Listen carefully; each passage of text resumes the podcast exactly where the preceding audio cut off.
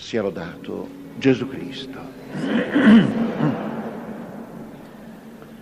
Stiamo facendo un autentico pellegrinaggio del cuore alla riscoperta di Gesù, per ritrovare lo stupore della fede davanti alla bellezza unica del suo messaggio e della sua vita.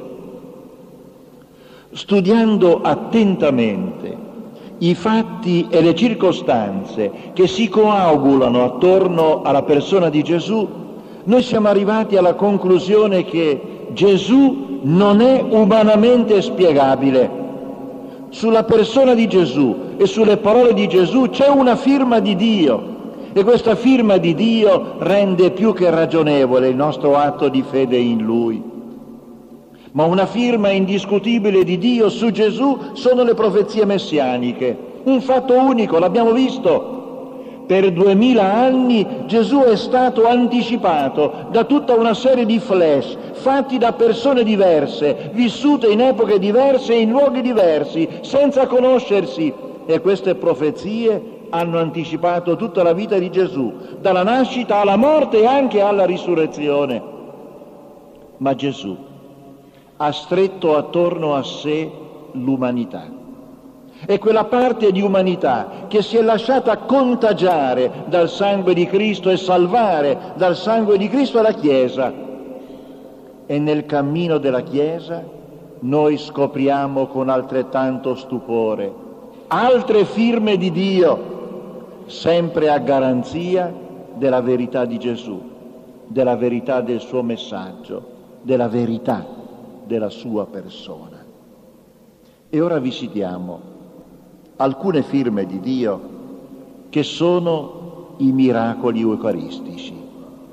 Questi miracoli confermano le parole di Gesù, che sono le parole più impegnative che egli abbia pronunciato, quando nell'ultima scena prese il pane e davanti agli apostoli meravigliati disse prendete e mangiate, questo è il mio corpo poi prese la coppa del vino e disse prendete e bevete, questo è il mio sangue. Parole enormi, parole che soltanto Dio poteva pronunciare e garantire. Ebbene, nel corso dei secoli più volte Dio ha messo la sua firma sulla verità di queste parole. Iniziamo dal celebre miracolo eucaristico di Lanciano. Lanciano è una graziosissima cittadina situata in Abruzzo, esattamente in provincia di Chieti. In questa cittadina, attorno all'anno 750, accadde un fatto straordinario, di cui fu protagonista un monaco basiliano. Un documento del 1653 che raccoglie la tradizione ininterrotta della notizia dell'evento miracoloso Così descrive il fatto. E sentite quanto è fresco il racconto. Dice così, a Lanciano, circa gli anni 700 di nostro Signore, si ritrovò nel monastero di San Legonziano, dove abitavano i monaci di San Basilio, oggi detto di San Francesco, un monaco, il quale, non ben fermo nella fede, letterato nelle scienze del mondo, ma ignorante in quelle di Dio, e può accadere. Andava di giorno in giorno dubitando se nell'ostia consacrata vi fosse il vero corpo di Cristo e così nel vino vi fosse il vero sangue. Tuttavia, non fu abbandonato dalla divina grazia del continuo pregare e questa fu la salvezza di questo monaco e costantemente pregava Dio che gli togliesse dal cuore questa piaga che gli andava invadendo l'anima. Quando il benignissimo Dio, Padre di misericordia e di ogni consolazione, si compiacque levarlo da si oscura caligine, facendogli quella stessa grazia che già fece all'Apostolo Tommaso, cioè gli fece toccare il suo corpo. Mentre dunque una mattina nel mezzo del suo sacrificio, dopo aver proferito le santissime parole della consacrazione, più che mai si trovava immerso nel suo antico errore, vide il pane in carne e il vino in sangue trasformati. Possiamo immaginare l'emozione di questo monaco. Chiamò la gente e la gente accorse attorno all'altare e verificò con grande stupore tra l'abbondanza di lacrime l'avvenuto miracolo. Adesso notate che cosa è accaduto recentemente. Nel 1970, per iniziativa dei frati minori conventuali attuali custodi del santuario, le reliquie eucaristiche di Lanciano vennero sottoposte ad un accurato esame scientifico. L'incarico venne affidato al professore Odoardo Linoli, libero docente in anatomia e istologia patologica, in chimica e microscopia chimica, primario direttore del laboratorio di analisi chimiche e di anatomia patologica dell'ospedale di Arezzo, esperto di fama internazionale un uomo indubbiamente competentissimo. Il professor Linoli si avvalse della collaborazione del professor Ruggero Bertelli, ordinario fuori ruolo di anatomia umana all'Università di Siena. Dopo diversi mesi di accurate analisi, il 4 marzo 1971 il professor Linoli rese pubblici i risultati della sua indagine, e cioè l'ostia carne è una fetta di cuore, il sangue è vero sangue, la carne e il sangue appartengono alla specie umana, la carne e il sangue appartengono allo stesso gruppo sanguigno, al gruppo AB lo stesso gruppo sanguigno che il professor Baima Bollone ha riscontrato sulla sindone di Torino, circostanza formidabile. E per quanto riguarda l'ostia carne, il celebre medico ha dichiarato era impossibile un falso, è impossibile ricavare una fetta uniforme e continua di un viscere cavo come è il cuore. Anche oggi con le tecniche che abbiamo sarebbe estremamente difficile. Quella fetta di cuore è apparsa inspiegabilmente, viva, è il miracolo appunto.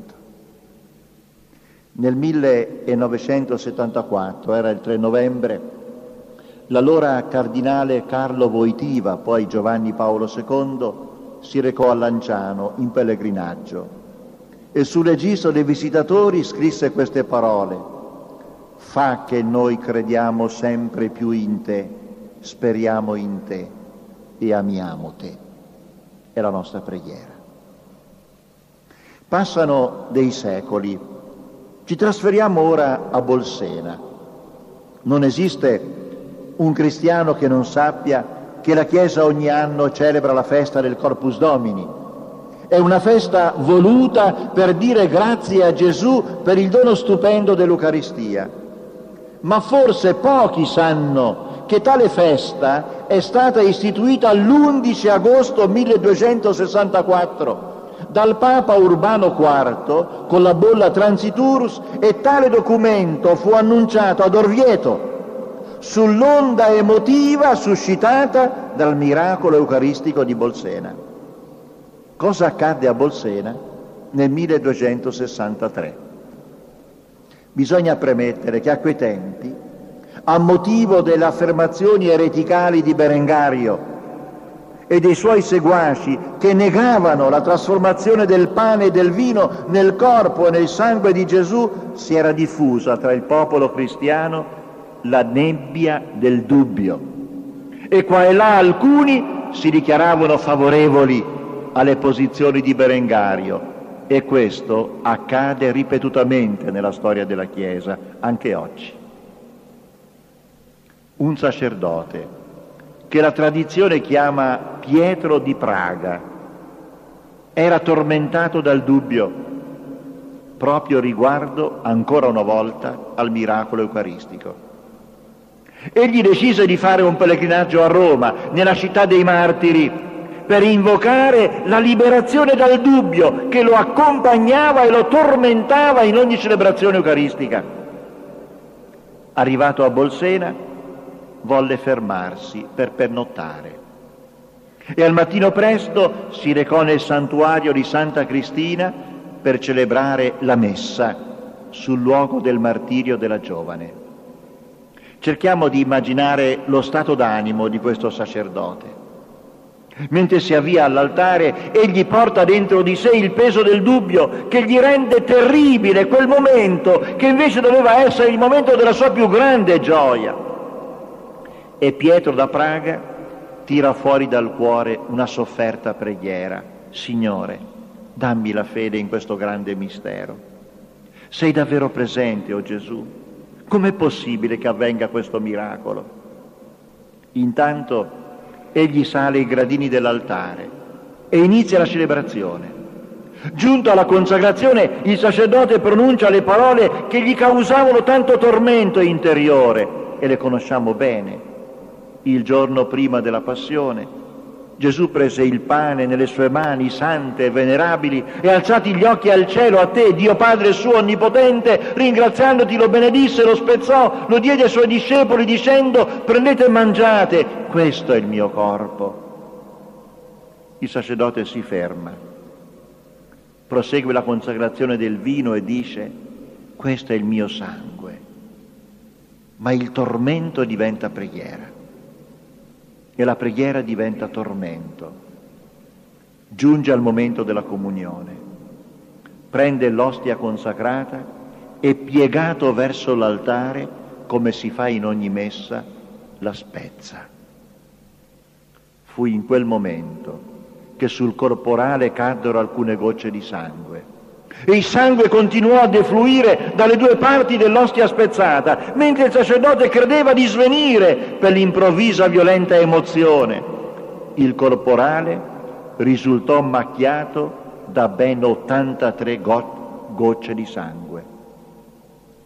La notizia del fatto si sparse dovunque e arrivò anche ad Orvieto, dove il Papa si trovava in quel tempo. Urbano IV, così si chiamava il Papa, profondamente colpito dal racconto dell'evento, inviò a Bolsena il vescovo Giacomo Maltraga, insieme ad illustri teologi, tra i quali Tommaso d'Aquino e Bonaventura da Bagnoregio.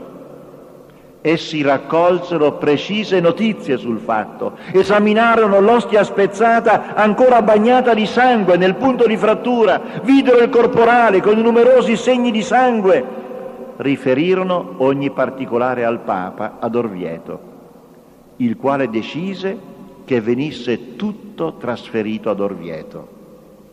E il 19 giugno 1264 arrivò ad Orvieto il corteo con le preziose reliquie che il Papa andò devotamente incontro e le, accolse al ponte di Rivo Chiaro, oggi chiamato Ponte del Sole, ad Orvieto. Le reliquie, corporale ed ostia, sono ancora ad Orvieto, custodite in un prezioso reliquiario che la città commissionò all'orafo senese Ugolino Davieri nell'anno 1338, mentre il Duomo, il Duomo di, Orve, di Orvieto prese le attuali dimensioni e si arricchì di ricami di marmo e di mosaico che lo rendono uno delle meraviglie del mondo. Tutto per ringraziare Gesù per il dono della Santissima Eucaristia. Siamo degni custodi di questi strepitosi miracoli.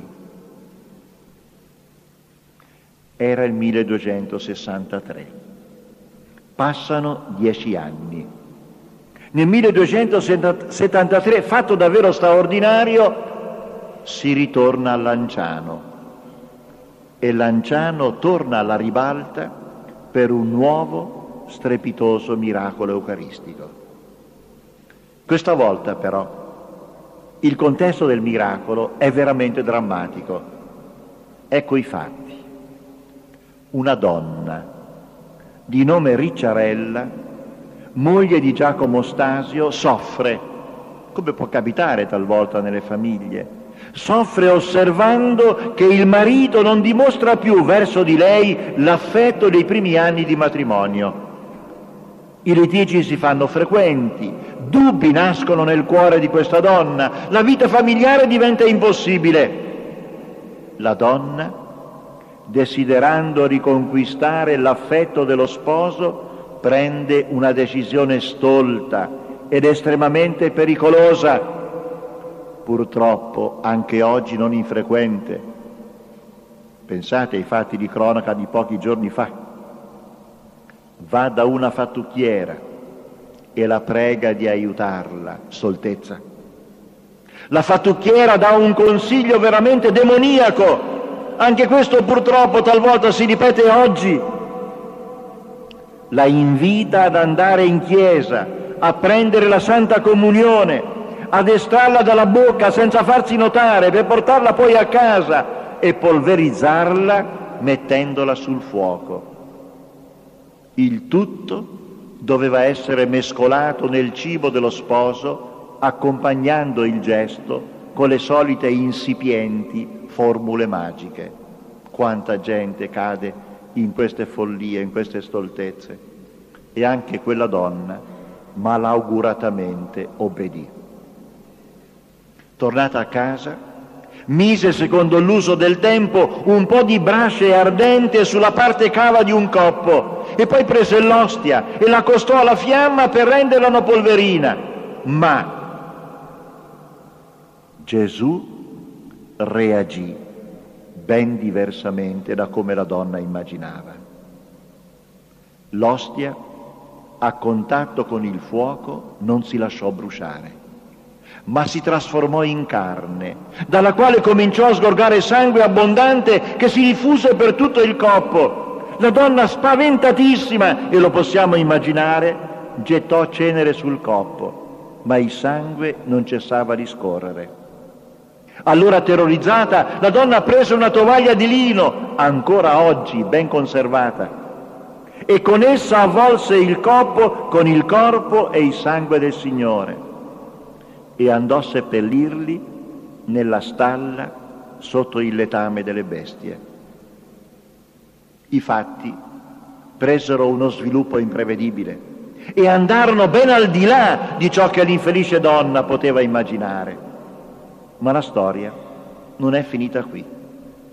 La sera il marito torna dai campi e come al solito spinge l'asinello dentro la stalla. La bestia però si rifiuta e soltanto dopo ripetute battiture entra e si adagia sulla paglia, evitando di voltare le spalle all'angolo nel quale Ricciarella aveva nascosto il coppo e l'ostia del miracolo. Il marito evidentemente non capisce il senso di ciò che sta accadendo e imprecando chiude l'episodio. Passarono sette anni e Ricciarella si sentiva letteralmente bruciata dal rimorso e si può immaginare. Finalmente prese la decisione di andare da un sacerdote per raccontare il suo gravissimo peccato e per invocare la misericordia di Dio. Andò al convento dei padri agostiniani e raccontò la terribile avventura al priore del convento, padre Giacomo, è stato conservato esattamente il nome, originario di Offida nelle Marche. Il confessore rimase profondamente impressionato e dopo la confessione della donna volle essere accompagnato nella stalla per raccogliere ciò che poteva ancora rimanere di quel gesto sacrilego e certamente pensava che ben poco poteva essere restato. E invece sollevò la paglia e il letame maleodorante e con grande sorpresa poté verificare che il letame non aderiva né alla tovaglia né al coppo.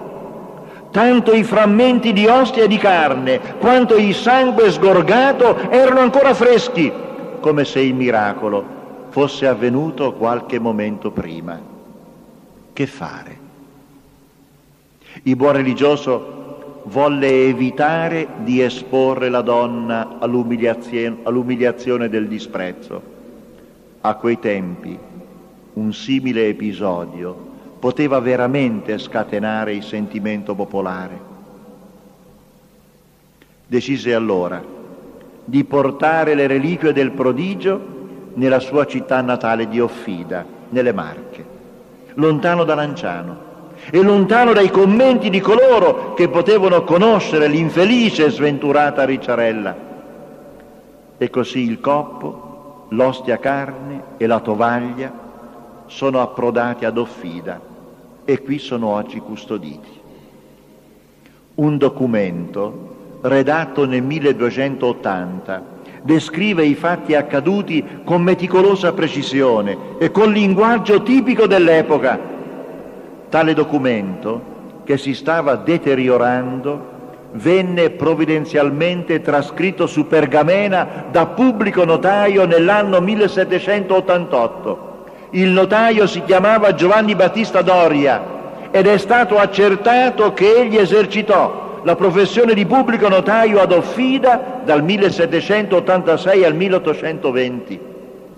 La copia, redatta dal notaio, oggi è custodita nel convento di Sant'Agostino in Offida, mentre il documento originale andò perduto nel periodo delle leggi soppressive degli ordini religiosi, quando i frati, costretti a pellegrinare da un luogo all'altro, abbandonando all'incuria il patrimonio di storia che essi custodivano. Ma la bontà del Signore ha voluto conservarci la memoria del fatto insieme alle reliquie del miracolo. Questa ulteriore firma di Dio deve spingerci ad un maggiore amore verso l'Eucaristia. Ma oggi noi abbiamo una lucida e commossa consapevolezza del grande mistero che Dio ha messo nelle nostre mani. Quante volte mi capita durante la celebrazione eucaristica di chiedermi interiormente, ma la gente crede in quello che stiamo celebrando? Si rende conto di quello che sta accadendo? Lasciamo passare ancora degli anni. Ci trasferiamo a Siena in Toscana, un altro grande miracolo. È il 14 agosto del 1730, vigilia dell'Assunta. Tutta la popolazione della città è raccolta nello splendido Duomo, come accade ancora oggi. Dall'anno 1200 infatti a Siena per sciogliere un pubblico voto, la vigilia dell'Assunta viene offerto alla Madonna un grande cero che esprime l'affetto e la gratitudine di tutti i senesi e la tradizione è arrivata ininterrotta fino ad oggi. Ma la sera di quel 14 agosto 1730 non tutti erano in Duomo. Alcuni ladri approfittando della città semideserta, entrarono nella chiesa di San Francesco affidata ai frati minori conventuali e con un grimaldello forzarono la porticina del tabernacolo e rubarono la pisside d'argento piena di ostie consacrate la stessa mattina in vista della festa dell'Assunta.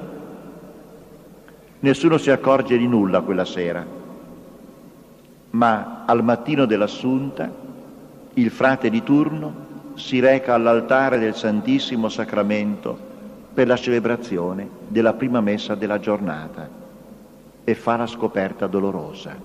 Non c'è più la pisside, non c'è più Gesù nel tabernacolo, il tabernacolo è vuoto. Nella stessa mattina, al Chiasso Largo, che è un piccolo tratto di strada che immette in piazza del campo, vengono trovati per terra il cropipisside di stoffa e la crocetta che sovrastava il coperchio della pisside. Ormai non c'era più dubbio, era avvenuto un furto sacrilego. La reazione della città, e guardate questo è commovente, fu impressionante, sembrava che a Siena ci fosse un lutto cittadino, come era diversa la gente in quel tempo, come aveva chiara la convinzione che l'Eucaristia è il più grande regalo che Gesù ha fatto alla Chiesa. Oggi, permettetemi di dirlo, di fronte a ripetuti e ben peggiori sacrilegi. Pensate alle orribili messe nere. La reazione spesso sapete qual è? Una generale indifferenza. Nel 1730 invece, come risposta al gesto sacrilego, fu indetta dall'arcivescovo e dal capitano del popolo una pubblica giornata di penitenza. Stavano addirittura per annullare anche la corsa del palio, che presiede un fatto enorme. Ma poi fu deciso di farla ugualmente, perché era un gesto di amore verso la Madonna.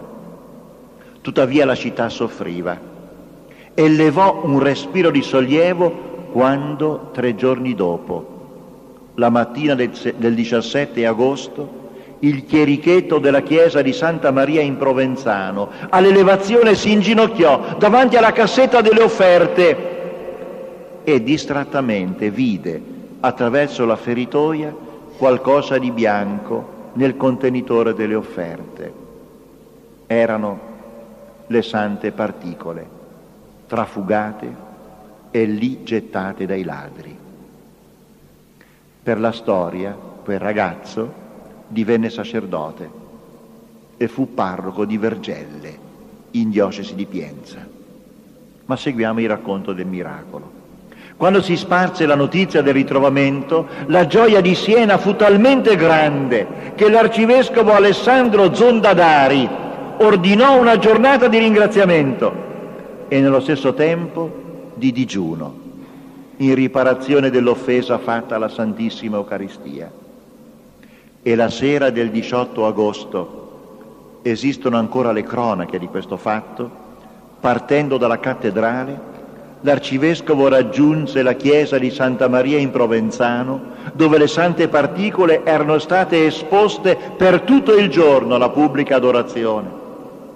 Una solennissima processione tra la gioia e il pianto anche l'arcivescovo, dicono le, croniche, le cronache, scoppiò in pianto quando entrò nella chiesetta di Santa Maria in Provenzano. Una grande processione accompagnò il ritorno delle sante particole alla chiesa di San Francesco e oggi sono ancora lì. Erano più di 300 particole. Passò il tempo, nessuno osava fare la comunione con quelle particole. Dopo 50 anni, nel 1780, ci si accorse che, er- che, che esse erano sempre intatte. Cominciò a balenare l'idea che si trattasse di un prodigio. Nel 1789, 69 anni dopo, venne fatto un esperimento. Vennero collocate in una scatola alcune ostie non consacrate e messe accanto a quelle consacrate per verificare la durata dopo dieci anni, nel 1799, fu aperta la scatola delle ostie non consacrate e si osservò che quelle non consacrate in dieci anni erano diventate tutte alterate dal tarlo, mentre le sante particole erano ancora fresche e perfettamente intatte. Il 10 giugno 1914 venne fatto un esame accuratissimo con i mezzi di oggi. E a quell'esame partecipò anche il celebre professor Giuseppe Toniolo dell'Università di Pisa. Fu permesso ad alcuni uomini di scienza, credenti evidentemente, di ricevere la Santa Comunione con una particola del miracolo e successivamente di ricevere un'ostia non consacrata per sentire la differenza se ci fosse stata. Essi testimoniarono che non esisteva differenza alcuna di sapore tra l'ostia del 1730 e un'ostia del 1914 appena preparata. Questa fu la conclusione di quel comitato scientifico al quale appose la firma anche il professor Giuseppe Toniolo. Ecco le parole.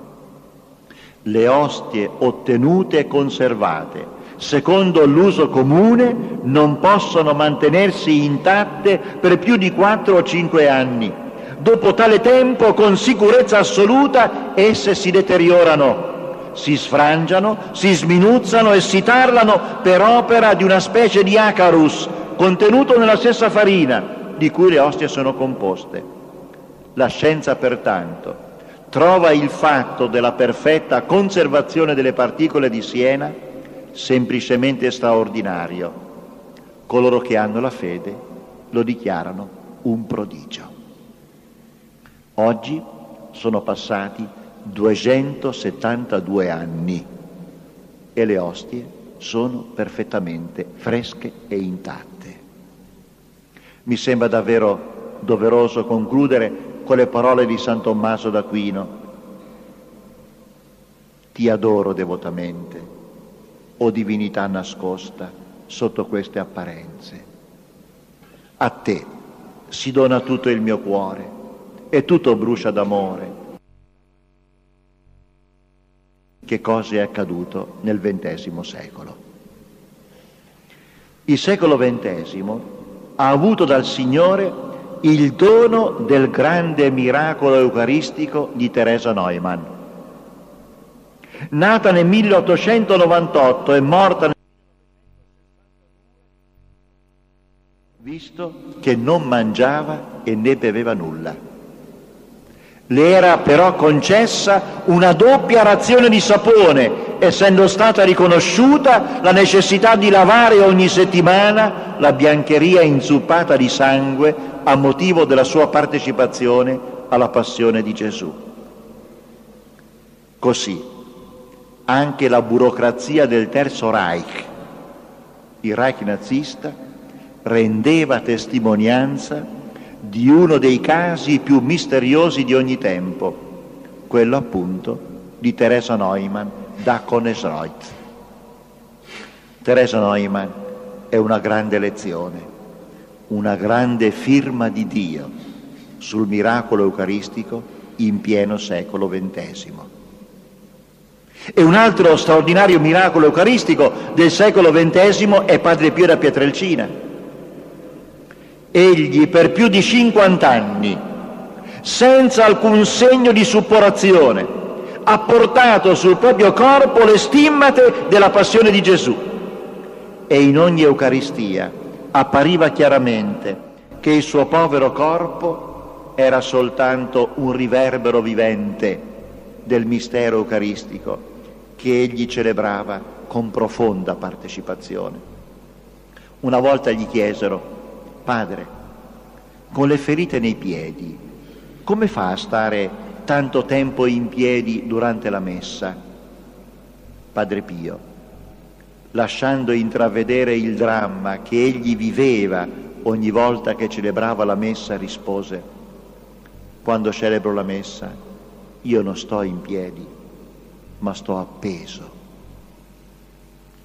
E in un'altra occasione, manifestò ciò che pensava dell'Eucaristia e arrivò ad esprimersi così. È più facile che il mondo possa vivere senza il sole piuttosto che senza la messa. Padre Pio, con la sua umile e straordinaria vita, è una firma di Dio sulla verità di Gesù. Una firma posta da Dio in pieno secolo XX secolo del dubbio e dell'incredulità. E un'altra clamorosa firma di Dio, sempre nel secolo XX, sulla verità dell'Eucaristia, è Marthe Robin, che pochi conoscono, ma è una storia meravigliosa. Nata in Francia nel 1902 e morta nel 1981, sesta figlia di modesti contadini di Châteauneuf All'età di 16 anni venne colta da un male misterioso che in poco tempo la ridusse in paralisi. Totalmente paralizzata, nel 1930 ricevette il dono delle stimmate e da quel momento ogni venerdì visse la passione di Cristo in modo impressionante. Il suo letto diventò meta di pellegrinaggio anche di gente di grande cultura. Jean Guiton più volte andò a visitare Marthe Robin e tutti sappiamo chi era Jean Guiton. Riferisce Jean-Jacques Antier, biografo di Marthe Robin, dal 1928 al 1981, quindi per 53 anni, Marthe Robin si è cibata soltanto di un'ostia che un sacerdote le portava una volta alla settimana, il mercoledì sera. Una sola volta, perché precisa Padre Finè, suo direttore spirituale, gli altri giorni i dolori glielo impedivano. Per 53 anni è vissuta di sola Eucaristia. Fin dal mattino, raccontano i testimoni, ella si trovava in stato di desiderio. Sta per donarsi a me colui che guarisce, consola, solleva, benedice, confidava. L'Eucaristia fu il suo unico nutrimento. Diceva, Gesù è per la mia anima la vita che respiro, il mio pane di ogni giorno, la luce di cui mi inondo, il mio unico, il mio tutto. La comunione dà a Marte Robin la forza di sopportare la passione. Ho voglia di gridare, diceva, a quelli che mi domandano se mangio, che io mangio più di loro, perché sono nutrita per mezzo dell'Eucaristia dal sangue e dalla carne di Gesù. Vedete quante firme Dio ha messo su Gesù, sulla sua parola sul mistero della sua persona. Ora credo che non possiamo salutarci senza farci un'altra domanda. Ma perché Gesù ci ha donato l'Eucaristia? Che senso ha l'Eucaristia? Perché dobbiamo celebrare la messa? E come dobbiamo partecipare alla messa? Con quali sentimenti? La presenza di Gesù nell'Eucaristia non è semplicemente la presenza del risorto, così come si manifestò agli apostoli nel cenacolo o sulla riva del lago di Tiberiade. No, l'Eucaristia è una presenza tipica, cioè è una presenza con un carattere particolare. È una presenza con una connotazione ben precisa. Lasciamo parlare i testi che raccontano la prima messa celebrata da Gesù. Gesù nel celebre discorso eucaristico pronunciato a Cafarno esclamò il pane che io darò è la mia carne per la vita del mondo. E nell'ultima scena le parole del Maestro commentano con chiarezza il dono che egli sta per fare. Sentiamole. Preso un pane, rese grazie, lo spezzò e lo diede loro dicendo, questo è il mio corpo che è dato per voi allo stesso modo, dopo aver cenato, prese il calice e disse, questo calice è la nuova alleanza del mio sangue che viene versato per voi. Da notare attentamente queste parole, è il mio corpo dato per voi, è il mio sangue versato per voi. Nell'Eucaristia allora è presente Gesù nel dono di sé, l'offerta di amore che egli ha vissuto sulla croce è ormai l'atteggiamento perenne di Gesù tra le braccia del Padre. Ed è con questo atteggiamento che Gesù si fa presente in ogni Eucaristia, diventando pane che ci nutre e ci trasforma. San Paolo aggiunge, ogni volta che mangiate di questo pane e bevete di questo calice, voi annunziate la morte del Signore finché Egli venga.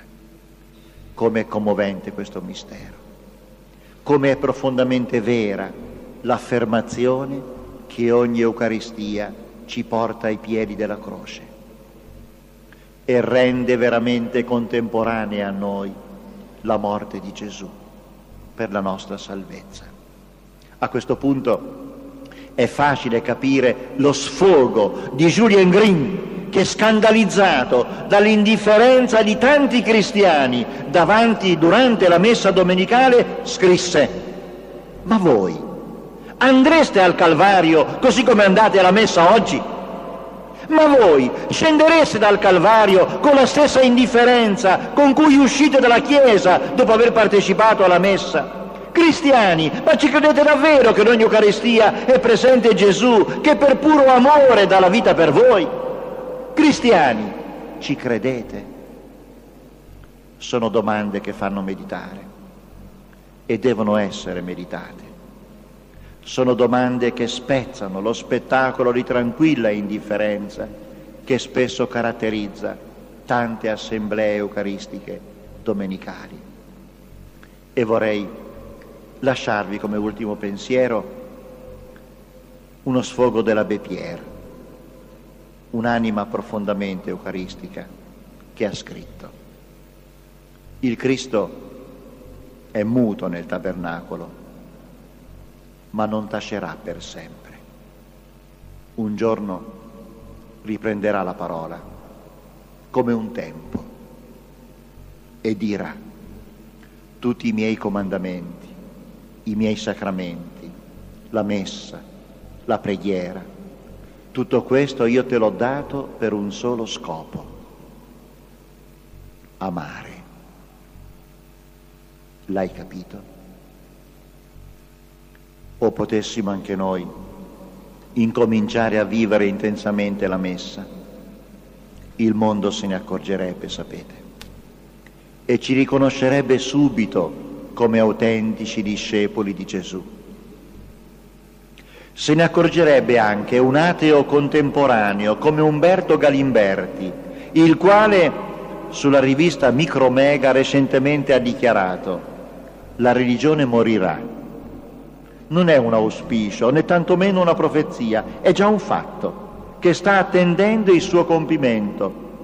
Passata la nostra generazione, scrive Umberto Galimberti, e forse quella dei nostri figli, nessuno più considererà un problema fondamentale il bisogno di dare un senso alla vita. La tecnica ha portato la religione al suo crepuscolo. È vero esattamente il contrario.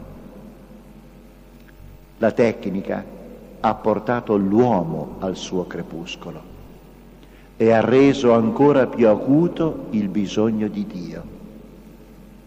Ma, e concludo, e vi lascio con questa domanda nel cuore, ma noi credenti siamo credibili? Noi che ci nutriamo di Eucaristia, profumiamo di Cristo e lasciamo trasparire la luce e l'amore che ci vengono regalati in ogni santa messa. Qui sta il problema. A noi la risposta. Sia lodato Gesù Cristo.